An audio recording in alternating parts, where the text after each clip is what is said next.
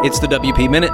This episode is brought to you by Search WP. Improve WordPress search by visiting searchwp.com. You know the drill. Everything I mention here will be linked up in the newsletter and the blog post. Check out the thewpminute.com for the links. Gutenberg, WordPress 3.8, Release, WooCommerce, and Jetpack all walk into a bar. WordPress 5.8 is still marching along with modifications for release in July. 18 bugs and fixes were applied from Release 3, concentrating on polishing existing default themes, fixing bugs in the new block widget screen, and squashing editor bugs collected during beta. WP Tavern posted a review of Gutenberg 10 updates in the plugin.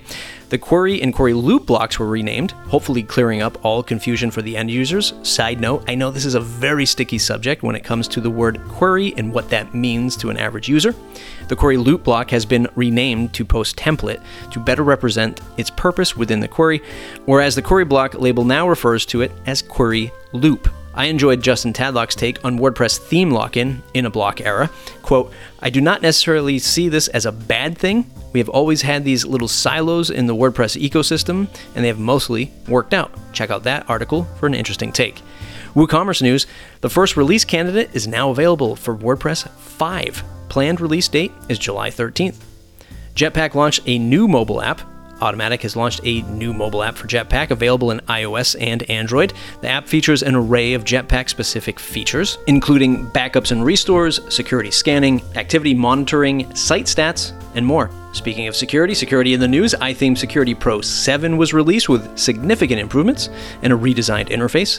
Tony Perez writes about how we communicate WordPress and security. People focus on all the tools and configurations and not enough on the actions they're trying to prevent. He covers his approach in this article about WordPress in the enterprise. According to e Hacking News, over 800 million WordPress linked records were leaked online in this misconfigured cloud database associated with popular host DreamHost. A fix was made within hours of the discovery. Ninja Forms celebrates 10 years. Congratulations to James Laws and Kevin Stover. WP Engine is now offering Local 6.0 Pro free for everyone. As of June 29, 2021, everyone has access to Local Pro tools and features for free.